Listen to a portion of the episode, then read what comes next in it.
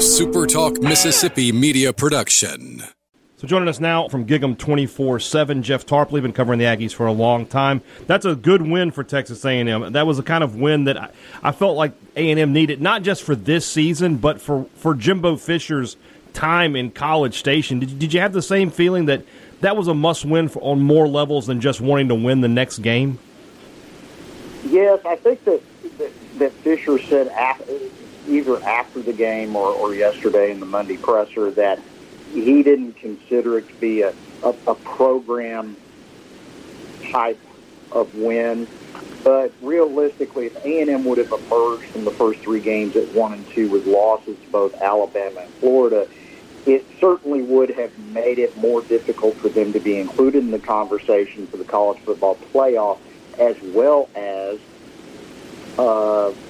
at least a New Year's Six bowl game going forward. Instead, now you look at the rest of the Aggie schedule, you can argue that it's a schedule that they can win out with. And even if something trips them up along the way, at 8-2, they're still going to be in the conversation for a New Year's Six bowl game. And I think as much as people wanted to see progress going into this season, and maybe they're not seeing, everything they need to see, at the end of the year, A&M will still be where people would at least like them to be in terms of the state of the program, and that's as a top 10, quasi-top 10 team that's playing in the New Year's Day type of bowl game. Obviously, some bad news coming out of that win, though, the injury to Caleb Chapman, who was really good on Saturday. In the passing game, you looked like it was really clicking for the Aggies on Saturday. Who's going to have to step up there and sort of fill that role? Well, it's interesting because A&M is now down five receivers that were in the 2-deep last year at this time. Chapman was one of them. They lost Cameron Buckley, who was at one point slated to start in the slot in the offseason. All three starters from last year are gone. So it's kind of a tribute to Fisher and Kellen Mond that they've been able to overcome that. They've worked Chase Lane into the mix, he's fast, but more than anything else, he has the ability to adjust the ball, run precise routes, get open, and now kind of serve as a check-down receiver for Kellen Mond. Jalen Wademeyer had a very, very nice game on Saturday. He had an 8-catch game against Bama a couple of weeks before. They've got to find somebody else to step up at the other outside receiver spot. Also keep in mind that Anaya Smith was moved back to the slot this week. A&M can do some things with him. As far as filling that other receiver spot, they would probably like to get Hez Jones back, who's been injured, missed all of last season, has missed so far this season as well. If they can get him back, he's an experienced guy who can run.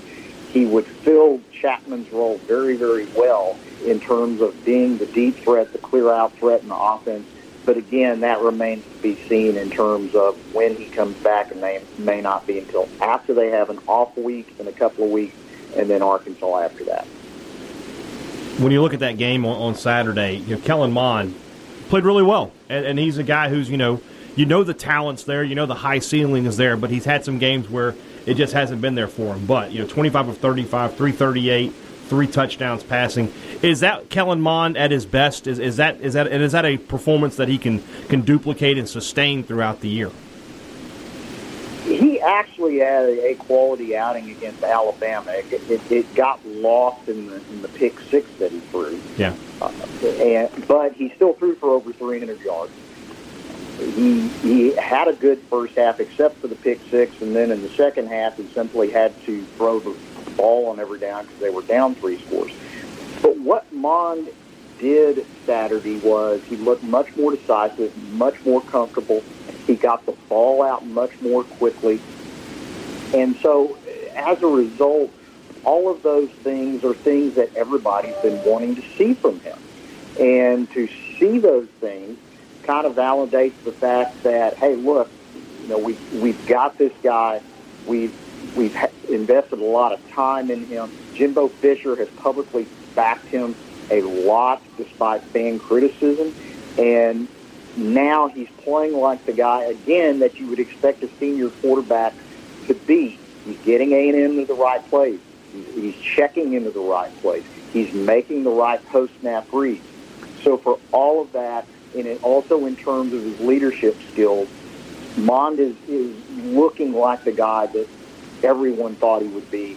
And for A&M, that's a big plus, because A&M has now looks like they can be a team also that can run the football, which in turn takes pressure off of him and opens up a lot of options for Jimbo Fisher as a play caller. And that's what I was going to ask about next was Isaiah Spiller, who's just been playing at a really high level, a couple of 100-yard games. He had a huge game, 174 yards rushing against Florida. That guy, was sort of under the radar running backs behind Liam and Najee Harris, maybe even Kylan Hill here at Mississippi State.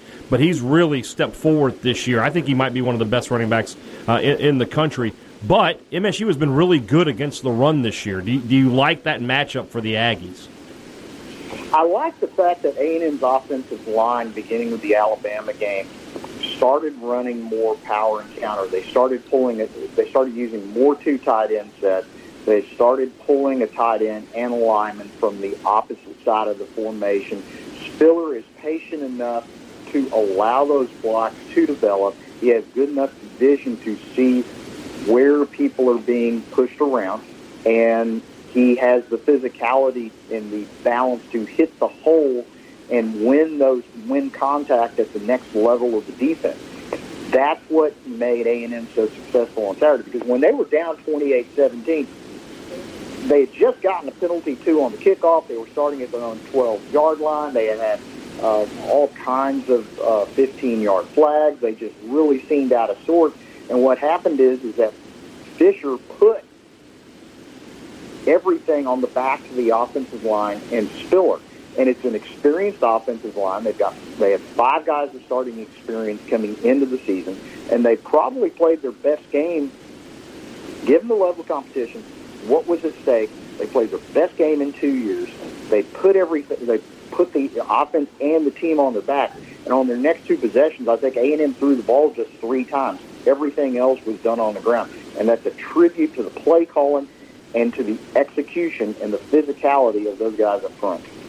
Obviously, with this matchup, we have to talk about the defense. You saw what Mississippi State was able to do against LSU, but then I'm sure you've seen the last 2 weeks things have not gotten going. Kyle Trask and Mac Jones, obviously elite quarterbacks. They had big days against this Aggie secondary. Are they up to the challenge of the air raid offense? Well, it's been really interesting to see Mississippi State struggle their last two games.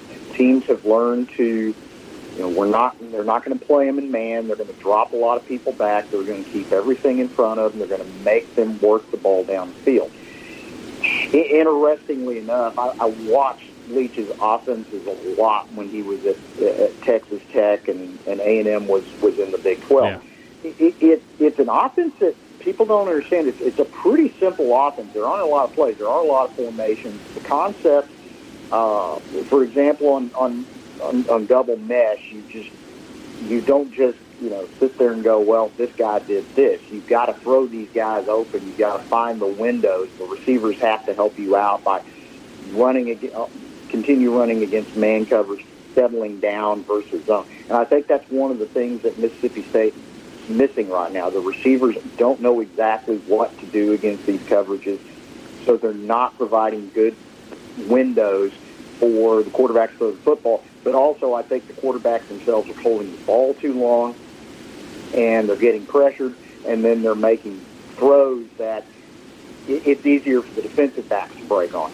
So from A&M standpoint, what they've got to do is something that they've struggled to do the first two, or at least the last 2 weeks, is keep things in front of them. It'll be real interesting to see how Mike Elko plays his hand this week if he goes with that same three-man front that you've seen the last 2 weeks, and if they play a lot more zone coverage and keep things in front of them. How do you see the game playing out this weekend in Starkville?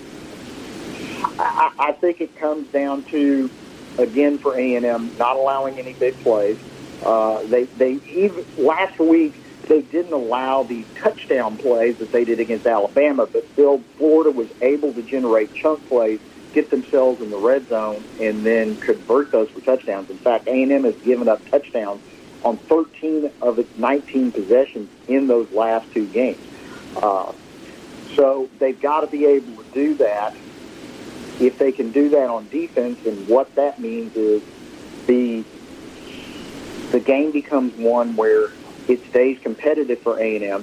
They can try to run the ball. They can use their physicality up front.